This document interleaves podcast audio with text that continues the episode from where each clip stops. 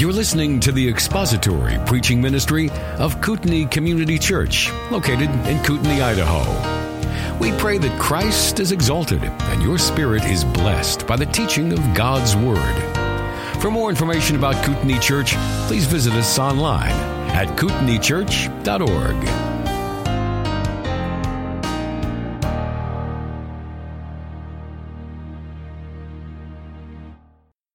right, so if you got your workbooks, open up to lesson number six, the Bible's beginnings. For those of you who may be joining us for the very first time, we're going through a series of how we got our Bible, talking about the doctrines of inspiration and inerrancy and infallibility and preservation. And then last week we looked at the current form that our Bible takes, that we have two covenants, an old covenant and a new covenant, and the writings surrounding both of those. We looked at the structure of the books and how they're organized in our English Bible, how they're organized in the Hebrew Bible, um, and talked a little bit about the uh, the benefit and blessings of different ways of organizing the books in Scripture. So today we're moving on to lesson six. So let's bow our heads before we begin. Our Lord, we do pray your blessing upon our time of study here this morning. We're so grateful for this place to, to meet, for the fellowship that we enjoy in your Son, for the blessing of our salvation, the blessing of your word. We pray that today our time of study here and reflection would give us an appreciation for what you have done to give us scripture and that we may appreciate that book and we may see in it, uh, hear in it your voice and see in it your glory. And so we pray that you would bless this time and give us understanding and insight and, and uh, be glorified here through all that is said and the meditation of our hearts. We pray in Christ's name. Amen. All right, so we're still dealing with some of the foundational issues of how we got the scriptures. And today it's going to seem like, wow, this seems like an ancient history lesson and really nothing to do with scripture. But I promise you that as we lay this foundation today, looking at uh, the various forms that writings have taken over the course of human history that in the weeks ahead, some of this, I'll be referring back to some of this stuff that we're covering today. So it, it is necessary. We're going to be talking today about the early writing materials that people use throughout human history. And uh, this is necessary to understand this, I think, first so that we can have an appreciation for the, the, the scriptures that we have today, how it came to be, but also so that we can understand the history of how writings were transmitted throughout human history. So early writings, we're talking about an area, as we're going to be talking about an area today. Um, we're going to be zeroing in on this area right here, Israel, and what's called the Fertile Crescent right there. So I'm going to zoom in on a couple of those maps. You can see Israel here. This is the Dead Sea, and this is the Sea of Galilee up here. And then the Fertile Crescent is this area up here around, um, this is the, the cradle stages of human history, it's called, in the northern area of, north of the Syrian desert, north of Israel. That is where civilization really started. And by civilization starting, I don't mean that primates evolved into human beings in that area. What I mean by civilization started is that the earliest records that we have of people settling after Noah got off the boat with his three children and their wives and his wife is in that area of the Fertile Crescent. And that's really where uh, human civilization after the worldwide flood began to um, began to uh, flourish. I'm going to talk for a moment about stone tablets, early writings. Uh, let me, before we go into stone tablets for a second, um, let me talk a little bit about the history of writing. The earliest writings that we have are from 3000 BC in the, in the Mesopotamian area, which was that area that I just showed you here. And, oh, I gotta remember, this is, this is my pointer. I gotta get this right. This is my pointer, but not my clicker. My clicker is down here. okay, so the form of some of the earliest writings you're familiar with, Egyptian hieroglyphics. We, we see that, we get that, the, the whole pictures, the way of communicating through pictures. We're familiar with Egyptian hieroglyphics. Those, uh, writing or, uh, yeah, human script or writing, communicating through written language was really done in pictures before it was done with any kind of an alphabet. So the writing of, the writing with pictures goes back to 3000 BC in Mesopotamia, and it took the form of Egyptian style hieroglyphics, though different civilizations had different hieroglyphic styles. The first alphabet script was devised around 1750 BC. That was the first alphabet script that was ever used, and it was used uh, in that area, the Fertile Crescent, and in what we call Palestine, but we'll just call it Israel because Palestine is not a land. And it was used by Semitic peoples. So it was the Semitic type peoples uh, that first developed alphabets and used alphabet type scripts. Before that, they didn't have alphabets. They had pictures that they would use for communicating in writing. Yeah. Semitic means uh, like, like uh, of Shem's tribe, the, so the Jews, the, the Jews, Jews people and the Jews who were the descendants of Shem off of the ark. Um, the Proto-Sinaitic inscriptions date to 1500 BC's, BC, and they're found about 50 miles from the traditional site of Mount Sinai. And there are, of course, rock carvings and everything that date back to that time. So just think, prior to 1750, it was pictures. After 1750s, they started to, 1750 BC, they started to develop alphabet script that was used in writings. At one time, by the way, it was thought that, that writing did not exist at the time of Moses. Does anybody know when Moses lived? 1500 BC. Keep that in mind, 1500 BC. Um, it was believed that um, there was no such thing as writing before the time of Moses, and then archaeologists started to discover writings that predate Moses by hundreds of years, and now we know that they were using alphabet script at least 250 years before Moses' time.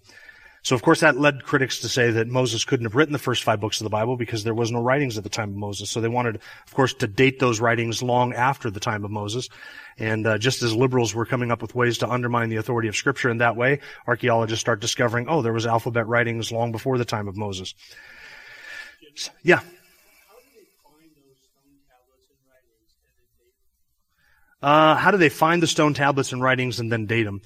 I think it, I'm going to give a real shallow answer to this. I think that it has to do with unearthing other things near the near those writings or with those writings that would identify the civilizations that they were with, Babylonian civilization or uh, Medo-Persian civilization, etc. So that that I think is part of it. I'm not an archaeologist, so I'm not sure about that, about the dating of them, but I'm just going with what I do know to be true from people who are reliable sources. Okay, any questions before we move on to the writing materials? Here's another example of Egyptian hieroglyphics. And it's difficult to decipher that. Obviously, an alphabet script is far more fluid and, and usable than hieroglyphics. Yeah. How did the people who interpreted that know what that means? I, I don't know. There is something called Rosetta Stone. I'm not sure exactly how this works, but there, there, correct me if anybody else knows this, but there is a Rosetta Stone which kind of was like a key to unlocking a lot of these ancient uh, languages and the, what the symbols meant. And of course, the, the, people who study this could put together different types of hieroglyphics and the nearness of them and probably find overlap in languages, much like English and Spanish has overlap in the language.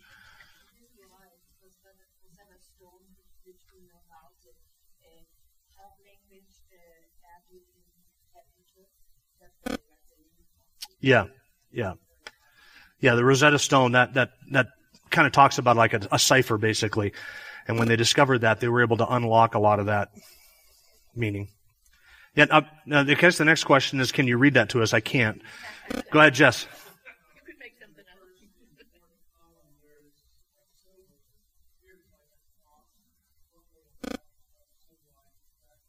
I have no idea. Like I say, I can't read that, so I don't. I don't know if that's a recipe for roasted lamb. Maybe the this is and the Hebrew wasn't. I don't know. All right, so let's talk about early writing surfaces. This is the the various early writing surfaces that they used were stones. Does anybody know what that stone is there? That's the Hammurabi Code. You ever heard of the Hammurabi Code? It's the oldest known law that we are familiar with, that we, we know of, that was written down, and it was written down on that stone. Around 1750 BC, it was the written code of the Babylonian kings. There's 250 laws on the Hammurabi Code. So that dates to almost 4,000 years ago. And of course, we know from Exodus that God wrote on stone. We know that from scripture that some of the earliest writings were carved into stone. Deuteronomy 27 talks about the children of Israel coming through, uh, I think it's through the Jordan River and then setting up stones and then whitewashing them with plaster and then writing on them the words of God on the stones. And that was an ancient method of using stone. They would find a stone and they would write or they would plaster it over with some sort of a plaster mixture and then they would write on those stones. Now you can see, I want to, as we go through these various things, oh, let me back up for a second. Um, well, as we go through the various forms of writing and the various ways that people wrote, I'm going to talk also about the benefits and drawbacks of each of these for a moment because we're going to be going through history and what I want you to remember is that there's no there's no way of knowing the exact timeline of how these various writing surfaces were developed or who developed them. So it's not like we can go back and say, well, the stone tablet was first written on by uh, Alfonso of Arabia, uh, and it was a love letter to his wife written on March 17th in 1757 BC. We, we don't know that. That's not how history develops. So there are various civilizations that you see this, this the stone tablets and stone um, surfaces cropping up with writings on them, but we don't have any, there's no hard and fast rule to say we know the exact day of the week on which this writing style was invented. And various civilizations were developing independent of each other too. So you could have the, a t- certain type of a writing surface develop in various places, probably closely related to one another in various civilizations. So the, this is the earliest stone inscription that we have. Here's a picture, um, that I took down in down in um, California in February. I was at the Reagan Library, the Reagan Presidential Library, which is like my form of Mecca. So my wife and I went to Mecca, and after we had worshipped at the Reagan Library part of it, we went into this sort of this ancillary um, display area that they had, which was of a bunch of relics discovered off the coast of Egypt, down in the ocean of a city that's been long since buried by water. And it was a recent discovery, and they had uncovered a bunch of writings and uh, Egyptian artifacts on this uh, flooded or buried city. And so here is a picture of one of those writing surfaces. My t-shirt says I smell hippies at the bottom of it. If you, if you can't read that from there. So by the way, I got a lot of comments on my Reagan t-shirt at the Reagan Library. So that is one of the uh, artifacts that they discovered. And here's a close-up picture of the Egyptian hieroglyphics. Now that's stone, that's buried underwater for hundreds of years, maybe thousands of years, hundreds of years. I forget what the date of that was. Do you remember? It's hundreds of years that that's been buried underwater. So one of the benefits of writing on stone is obvious. What is it? It, it lasts forever. Now, what are some of the drawbacks of writing on stone? It lasts forever. That can be right. It's like the internet. It never forgets. Yeah, somebody might drop and break it. You can't erase it if you make a mistake. Do you think that would take a long time or a short time to, to etch that out? How many man hours do you think is involved in that? Now, rock is plentiful, especially in the, in the Middle East. You can go anywhere and find a rock to write on. So that's easy. It's always available. It's durable. But if you had to carry around your entire Bible carved out in stone, would that be easy or difficult? Horribly difficult, right? Very inconvenient. So that's one of the drawbacks of stone. All right, the next one. Oh, here's another example of and I, I, put myself there next to that, not so you can see Reagan in all his glory, but so you can see the size relative of the rocks that we're looking at. Here's another close up of some of those rocks. This is this is the Hammurabi. Sorry, what? Yeah, they did. I just don't know what the city was. It. I was more interested in other stuff at the Reagan Library than that. I was kind of going through that because it was there. It was free, and so we went through it. And then when I got in there, I thought, oh, I'm going to be teaching on God wrote a book. I should take some pictures of these carved rocks. so this is the, uh, this is a carving, which is the Hammurabi stone I mentioned earlier. Is another example of some rock carvings. Okay, so just keep in mind the, the benefit, there's benefits and drawbacks to each one of these forms of writing. The benefit, of course, is that it's durable, it endures, it lasts forever. Well, not forever, but you know what I mean? A long, long, long time. The drawback is that it's heavy, it's not portable, and it takes a tremendous amount of man hours to carve into something like that. All right, the next one is clay tablets, or what we call cuneiform. Wedge-shaped letters were used to inscribe in clay tablets. Jeremiah 32 verse 14 mentions clay tablets. And here are some examples of clay tablets, writings in clay tablets.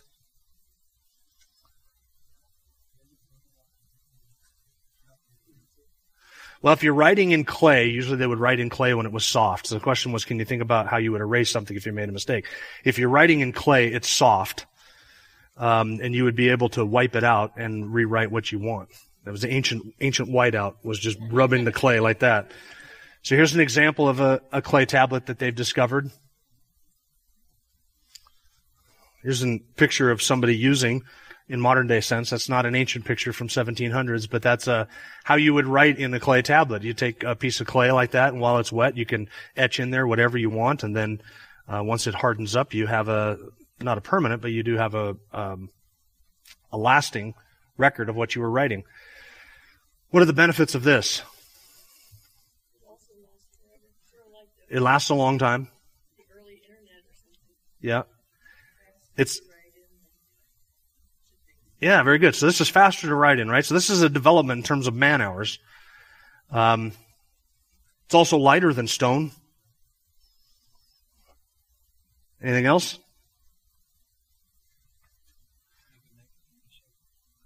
You can make it any shape you want. What's that? Yeah, you can erase it. But if you drop this, is it more durable than a slab of stone or more fragile? Right? So each one of these methods of writing has its own positives and its own drawbacks. Um, so this is a positive. This is easier to port this around. But still, if you had to carry your Bible around on clay tablets, how convenient would that be? You would probably not even be able to get the New Testament in a wheelbarrow load to bring to church on a Sunday morning. We'd have to have little, like I said, a handicap spots. We have to have wheelbarrow parking spots in our, at the end of every pew and, and pass your, pass your clay tablet of the book of Hebrews down to somebody else at the other end of the row. The next one is wood and wax tablets. Wood and wax tablets. This is mentioned in Numbers 17, Ezekiel 37. Wood was used as a page or a sign, and sometimes these were called albums. In ancient times, they were quoted with wax and could be erased and reused as the occasion demanded. So this, think of this as the early etch-a-sketch. So they would take a piece of wood, a slab of wood, they could make it as thin or thick as they wanted, they could put wax over the top of it, then they could write on top of the wax, and then when it came time to erase it, they could erase it and reuse the slab. Here's an example of that. That's a piece of wood with an etching tool of some sort, and they could write in that wax coating on the front of that, and uh, then they could erase it when they wanted to and rewrite over top it. What's the advantage of this, by the way? What's an advantage of that? The weight? Yep. It's reusable. Yeah, can be used in daily things. You, you don't etch your, your Walmart list into stone before you take it down to Walmart, but you could do that on a on an etch a sketch, on an ancient etch a sketch like this. You could write that out and then you could reuse it. You could erase that and it would be gone. You could use it for something else. So in in terms of the, um, uh, but this is far less durable, obviously, than stone. Uh, far more durable than clay tablets because if you break this or you drop this, you don't break this, um, like you might stone or like you might uh, obviously a piece of clay or a clay tablet. You couldn't write a letter to anybody. Unless you sent the whole slate. Right, you'd have to send the whole the whole piece to them. Okay, any other drawbacks to this? Yeah, you couldn't keep that in your hot car, right? You wouldn't let it sit out in the sun. You wouldn't want to let it sit out in the sun because the wax might, melt. What's that? Termites. What'd you say, Angel? Oh, it burns. Yeah. All right. The next is metal. This is mentioned in Exodus 28 verse 36. So now we're going forward in time. Hope you're seeing that. We're moving forward from stone uh, through clay and we're uh, clay tablets and clay shards and we're moving forward. At some point in this process, we go from hieroglyphics to uh, an alphabet style of language. And the next one in the history of technology would be metal, using metal. Uh, in the Roman Empire, Roman soldiers at the time of their discharge from uh, active military service, they would receive what they called a diploma, which was a small bronze tablet with engravings that granted them special rights and privileges. And here is an example of, oh, there's another wooden wax table. Here's an example of that. You can see the word Caesar kind of etched in the table up there. You can see the word tribute up there as well. If you're close enough to read some of that. So that is an example of one of these diplomas that they've discovered.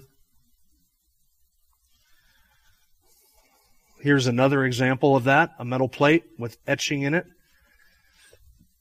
You can make these obviously thinner. So what are some of the advantages of metal plates? They're lighter, right? They don't break. They're thinner. Sorry, what was it? They don't burn. That's right. Sorry? Long lasting. Yep. It is extremely durable. Was the hole in there so that they would hang it on them? I'm not sure what that is for. They would take some of the metal plates and they would bind them together into booklets and be able to bind them together with holes in them. So that's another benefit, right? You can't do that with stone tablets. You wouldn't want to do that with stone tablets. Bind six or seven of them together so that you had a full book. It, would- be, it would be obviously immovable. So that, that's another benefit, um, that you could bind these together and you could collect more of them in one place. It is durable. It's lighter, but we're still dealing again with the drawbacks is the man hours that it would take to etch this in stone, unless you could do it, find a way to do it rather quickly. Or sorry, in metal, unless you could find a way to do it rather, rather quickly, which would obviously be quicker than writing in stone, but not as easy as writing in clay. And I'm just doing this for the purpose of comparison and contrasting. Next one, moving forward, was what's called ostraka. These were potsherds. Uh, broken pottery was used like scraps of paper. Large numbers have been found in Egypt dating back to 3100 BC. Some were found in the land of Israel dating to 735 BC, recording the name of Pekah, king of Israel. So they would take sometimes chunks of pottery. So these are not necessarily clay tablets that are engraved when they're wet. These are pieces of pottery that then are written on with some sort of a writing ink or a stylus of some sort. That's what we're looking at here. Here's another example of them. Now, when you live in an uh, agrarian society where pottery is, is all of your vessels, your, your clean vessels, your unclean vessels, your eating vessels, your baking vessels, there's one thing that is very, very common. And what is it? It's broken pottery. So this was easy to come by, and this was a way of reusing something that they had already purposed for something else. And you broke pottery and you didn't throw it away. You would collect it and say, okay, we just, now we have a bunch of post-it notes. So collect all of the pottery together and put it in this box.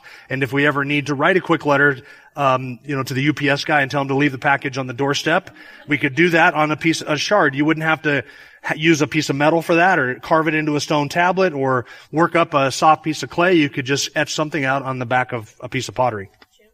Yes. were they, uh, was it ink that was used?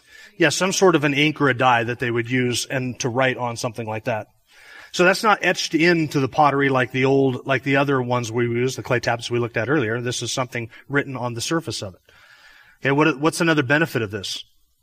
Number one, it's common, it's cheap. It's a way of repurposing materials. So you're not buying stone tablets or metal plates or wood tablets or something like that. Easier to carry around, right? They're small, they're everywhere. So that leaves another question, when was ink developed? Uh, when was ink developed? I don't know. Sometime before they wrote on this.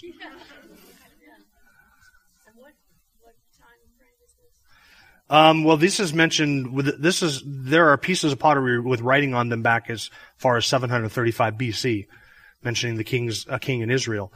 So we're still talking about before the time of Christ, before the Greek Empire. Right? Any other questions? Okay, what's the drawback of this? They break. You can cut yourself, right? You get cuts looking up uh, Hebrews nine twelve, whatever. Brian, what? They're sharp, yeah, right. They can be easily lost. They're small. You can't fit very much on them, right? So they served a purpose. It was a convenient purpose, and we have uh, examples of it, but it wasn't really a, a popularly used one. Now, all of the above ones that we've talked about have distinct advantages and disadvantages, and now we're going to take a, a giant leap forward in terms of technology and talk about papyrus. Papyrus was a light, flexible writing material. It's mentioned, papyrus is mentioned in the book of Job, chapter 8. It had multiple uses. It was used for fuel, for burning. When it was dry, it was used for, as food. It was used in the construction of boats, ropes, baskets, sandals, clothing, tables, and chairs. It's mentioned in Isaiah 18 verse 2 and Isaiah 9 verse 26. Pliny said that civilization depends on the use of papyrus, and we know that papyrus was used in Egypt from 3000, uh, as early as 3000 BC. It wasn't used for paper as early as 3000 BC. It wasn't until later that papyrus came to be used to paper. So here is how Pliny describes using papyrus to make paper. He says, quote, paper is made from the papyrus plant by separating it with a needle point into very thin strips as broad as possible. The choice quality comes from the center and thence in the order of slicing. So here's a picture of a papyrus plant. They would take these reeds out of the water and they would uh, use a fine point to to to separate the threads of this. Then they would take those threads and they would lay them in a crisscross pattern like that, and then they would lay them out in the sun to dry, and then once they were dried, they could take that and sort of polish up that surface and make a nice writing surface out of it. So the strips were laid crosswise, trimmed and pressed together, dried in the sun. And the result of this was various qualities, various, various levels of quality of writing paper or writing surface. Now, just looking at this picture here, what are some of the positives and the negatives of writing on papyrus? What would be the positive of using papyrus? What's that? You can use both sides of it. Of course, you can use both sides of a clay pot, clay tablets, metal sheets, and rocks as well. It's light and it's storable. You can fold this. Or you could roll it up into a scroll, can't you? Like that. You could roll it up into a long scroll. And of course, scrolls couldn't be of infinite length. They could only be so long. In fact, most ancient scrolls of that length uh, uh, were about 30 feet in length, which is about long enough that you could write out, say, the book of Luke on it or the book of Acts. Which is why I think that those are two volumes and not one. Because there came a point where you'd roll up the book of Luke. Luke would fit on one scroll. Acts would fit on one scroll as well. Because Luke and Acts really are two volumes of the same continuing story. But back to this.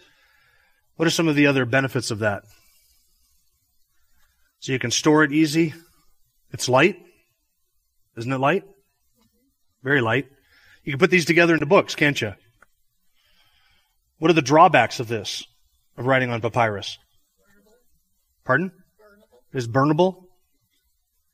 It's not durable, is it? What's that? It deteriorates, and it can deteriorate quickly with use. Yeah, you, you wouldn't want to get it wet; it'd fall apart. Exactly. So here's a huge drawback. This was enormously expensive. Rock, clay, pottery, those are available to everybody. How many man hours do you think it would take to put into one piece of paper to write on papyrus? How many man hours? That is a lot. Right? That's a lot of man hours. A man hours equates to cost to produce something like that.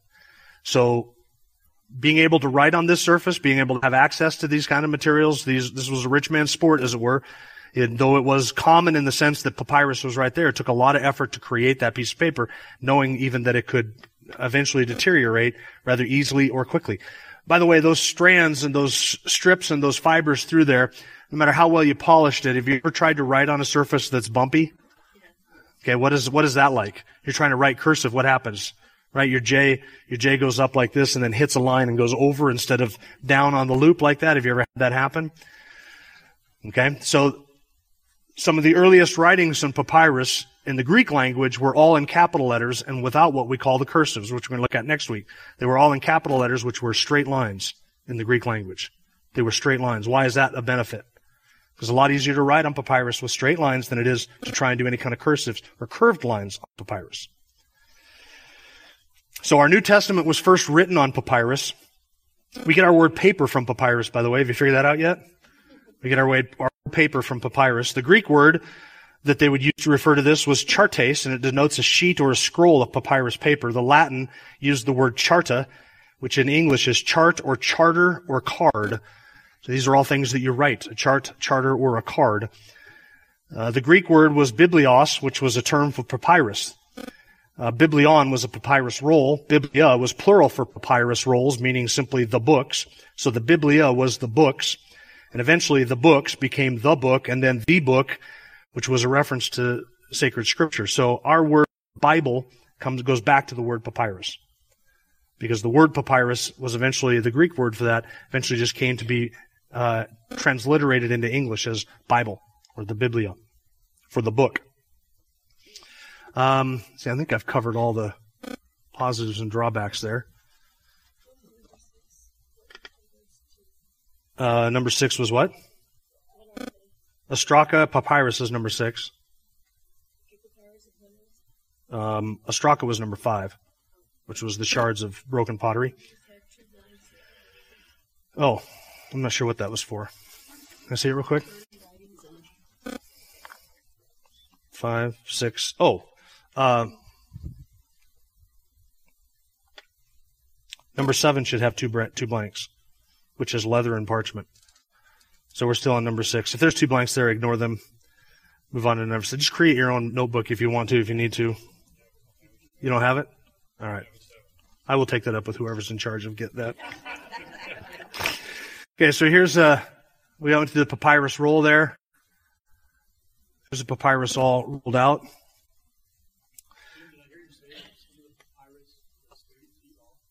A scroll could be up to 30 feet long, yeah. After that, it became unwieldy in terms of the ability to roll up and, and unroll it. Um, oh, one of the other, one of the drawbacks, and this comes in later on with examining ancient church manuscripts of the New Testament and Old Testament, with papyrus, it deteriorates as we mentioned, but um, folding a piece of paper, if you ever had a piece of paper with something written on it and you fold it and it gets folded enough times or it gets rolled up enough times, then what eventually happens to the writing on there? Yeah, you can have a, a, crease. You can have a crease in a certain place where you actually can't tell if that letter should be one letter or another letter. And there are variants within our manuscripts that come down to was that uh, was that of this letter or was that of that letter, right? And there's a difference of the word where either word might work in the context, but the ancient document that we're looking at, we can't tell because there's a crease in the papyrus and the ink is worn off if it's which, if it's word A or word B. And so that's one of the drawbacks of writing on papyrus is the fact that it deteriorated quickly, which is why, by the way, as an aside, New Testament documents written on scrolls and papers were rapidly uh, copied and rapidly distributed. That is one of the ways that God preserved His Word for us was through the rapid replication, duplication of those documents, and the distribution of them far and wide. That's how God has preserved His Word for us. Not by writing it down on a piece of paper that's stored somewhere in the, the basement of a monastery, but in the fact that these documents, multiple copies of them can be found all over the ancient world from all different time periods, and we can compare copies with copies, but because they were, because they were duplicated rapidly and because they were spread so quickly, that is how God has preserved it. Well, the, what was the necessity behind duplicating them constantly and rapidly? It was the deterioration of the parchments. They had to be duplicated rapidly. Peter, do you have a question?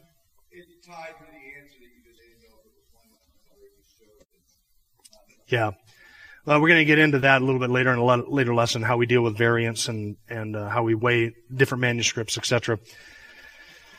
All right, the next one. So parchment, or papyrus. The next one is parchments and leather, or leather and parchments, whichever order you prefer. These were used heavily in Pergamum by King Eumenes II to build a library to rival Alexandria. So uh, this it seems to be. It seems that the use of skins for writing on was pioneered around the area of Pergamum. Um, Eumenes II seemed to have developed and perfected the treatment process for parchment skins. So many of the Dead Sea Scrolls are written on leather. Many of the Old Testament copies were written on parchments from the earliest times, uh, meaning written on leather. 2 Timothy chapter 4 verse 13, you remember Paul refers to the parchments, likely his Old Testament text. Bring me my coat and my parchments before winter. What was he referring to? He was referring to his t- copies of the Old Testament that were written on leather skins. The word parchment, by the way, is a derivative from pergamum, which is where it was first used. Neil Lightfoot, the historian, says this, there's a difference however, between leather and parchment, depending on how the animal skins are treated. Both leather and parchment are dehaired and soaked in lime water, but leather is tanned by the application of chemical reagents, which parchment is, while parchment is stretched and dried on a frame, the skins are mainly from small animals such as sheep, goats, and calves, speaking vellum, which is related to the English word veal, refers to calf skin, but the term is also applied to other fine skins. Generally, however, vellum and parchment are used interchangeably to describe a smooth, thin writing surface of any skin. Parchments eventually replaced papyrus because, did anybody guess why? Would, why would leather skins eventually replace parchments as the preferred writing surface? Longevity, right? A piece of, of a piece of leather lasts a long time, a lot, lot longer rolled up than a piece of, piece of parchment. Okay, if you rolled it up and the writing was on the inside, you could actually get it wet on the outside without destroying the, the writing on the inside. You couldn't do that with parchment. Um, so throughout time, parchment or papyrus became less and less available. From 300 to 1500, and this is uh, AD now, after the time of Christ. From 300 to 1500, the principal receptacle for the Word of God was parchment skins and not papyrus. All right, any questions about that? Oh, sorry, here's an example. I got so many things going on up here. I got my pointer, I got my clicker, I got my notes, I got questions. So here's an example of parchments. These are thin skins rolled up into scrolls.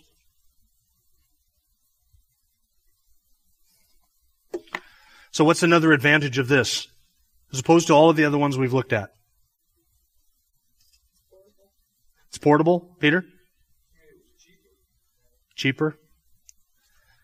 Yeah, is it, is it take less time or more time, man hours wise speaking, to create a scroll of parchment over a scroll of papyrus? Less time. Yeah, less time and very red, very readily available. You're already eating the animal, right? So the skin is there. There's an abundance of it. You can stretch it out and use it to, to make a scroll upon which you would write something. Yeah, Rob. No, but you could probably stitch it together. Maybe a giraffe. From all the way to the back of the head, all the way down to the, to the tail. No, they don't have, they don't have tails, do they? Well, they do, I mean, but it's not like a brontosaurus tail or a, you know, yeah. No, you can't get any skin out of the tail. That was my point. You can't get any skin out of the tail. Can we stop talking about giraffe tails for a bit? What'd you want, Rick? Yeah. All right, so it's it's cheaper, it's lighter, it's more durable, more available to everybody. Again, um, any drawbacks to parchment?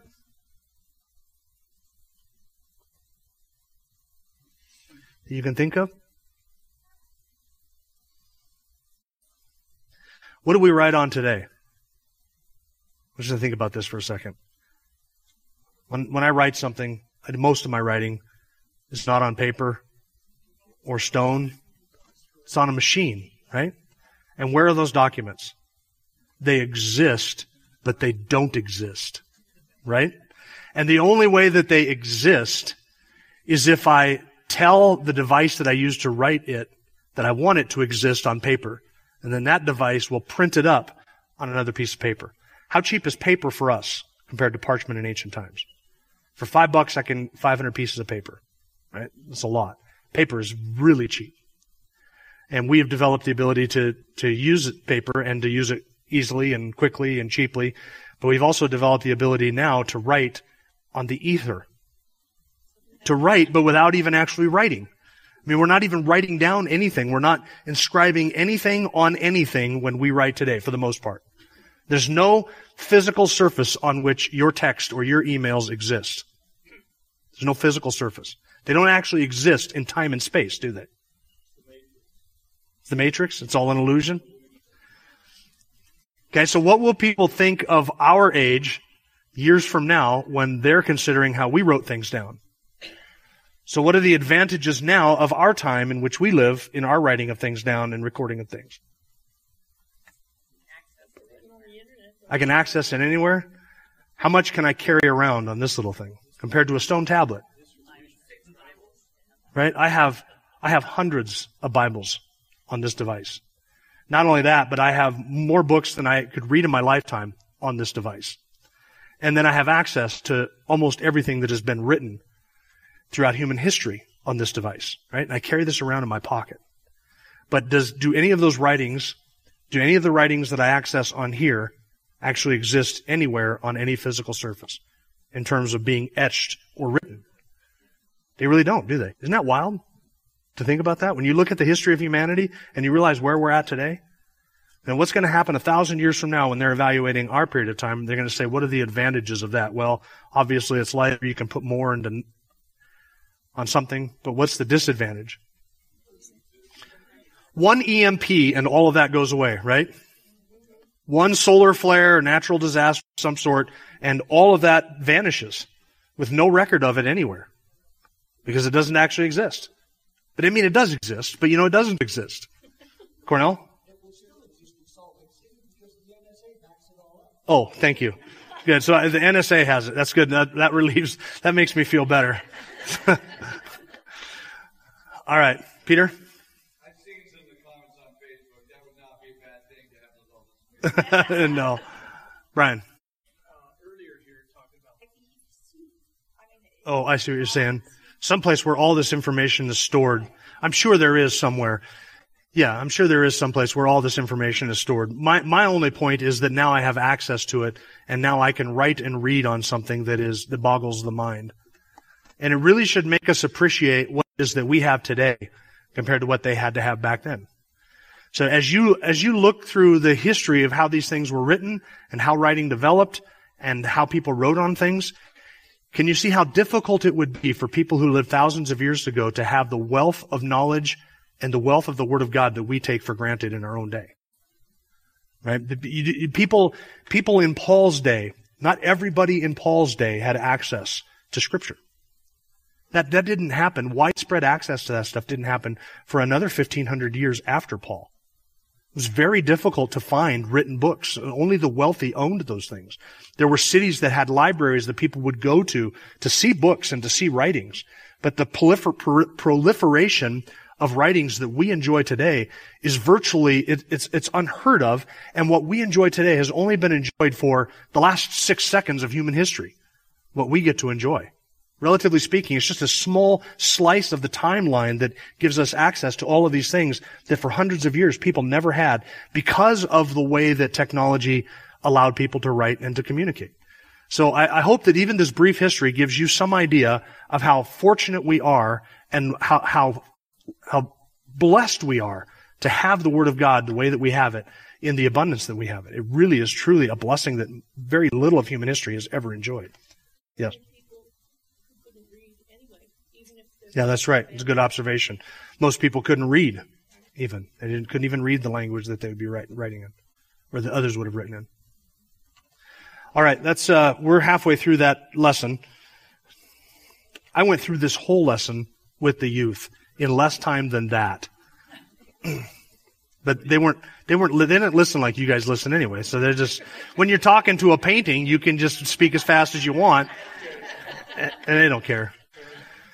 All right, so next week we will go over part two, which was the form of ancient books, and we're going to look at the scroll and the codex and codices and uh, different manuscript families like Vatican manuscript, the Sinaitic manuscript, Alexandrian manuscript, and we're going to talk about uncials and minuscules and all kinds of other fun stuff. Codices, it just gets, it gets glorious next week. So that's what we'll talk about next week. Let's pray. Father, we are so grateful to you for the blessing that you have given to us in your word, and even this brief perusal of human history and writing and reading has given, it has to give us a, an appreciation for the wealth of wisdom and knowledge that you have provided for us in the written word of God. And that we can access it, that we can read it and study it and know it. What a blessing that is. And we thank you for it. Thank you that we live in the time that we do. It is truly a blessing. And, and even though it brings its challenges, it also has brought to us such uh, rich blessing and such rich grace. And so we thank you as your people. We pray your blessing upon our time of, of study and fellowship and worship, which is to follow. Be glorified through that, we pray in Christ's name. Thank you for listening to the latest podcast from Kootenai Church. If you'd like to learn more about Kootenai Church or to donate to our church ministry, you can do so online by visiting kootenaichurch.org. We hope you enjoyed this podcast and pray you'll join us again next time. Once again, thank you for listening.